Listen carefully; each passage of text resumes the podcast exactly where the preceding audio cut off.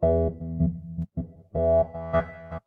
listening to WIN, Workers Independent News, a production of Diversified Media Enterprises. I'm Doug Cunningham. The United Auto Workers say that UAW Local 9 returned to the bargaining table with Honeywell in South Bend, Indiana recently and submitted several proposals to end the lockout of hundreds of workers there.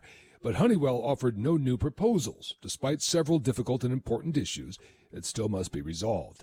UAW Local 9's Brian Rogers says health care is one of those issues. They continue to want to reserve the right to change it at any time. And uh, there's really no defined premiums after 2017. So we're just trying to get some numbers, and so we know that it's going to be there in the future. Uh, it's just kind of up in the air. We just want some something solid, something on paper. The UAW says the recent bargaining sessions were marred by the company's treatment of the union's health and safety expert. Labor law requires the union be able to do health and safety inspections, but the UAW says its expert was not allowed to conduct those tests. A federal mediator is involved now, and the UAW says that federal mediation was helpful. The union has offered dates for future talks in a bid to end that long lockout of Honeywell workers in South Bend. Unions in Oregon are campaigning for a November ballot measure known as Measure 97 that will require corporations that have over $25 million in sales in the state to pay their fair share and help fund public education, health care, and senior services. Joanne Powers reports. Katherine Driessen is press secretary for the A Better Oregon campaign, a coalition of labor unions and other progressive groups supporting the measure for about two decades now in Oregon, we've seen significant disinvestments in those services.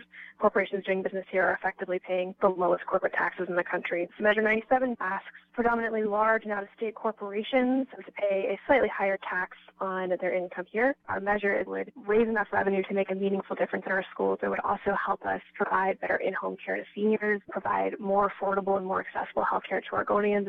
Driessen says that as a result of the state's reluctance to tax corporations, Oregon is $2 billion short of being able to fully fund schools. Brought to you by the IBEW 750,000 men and women powering the way for an American comeback. Information on how to become an International Brotherhood of Electrical Workers Power Professional is online at ibew.org.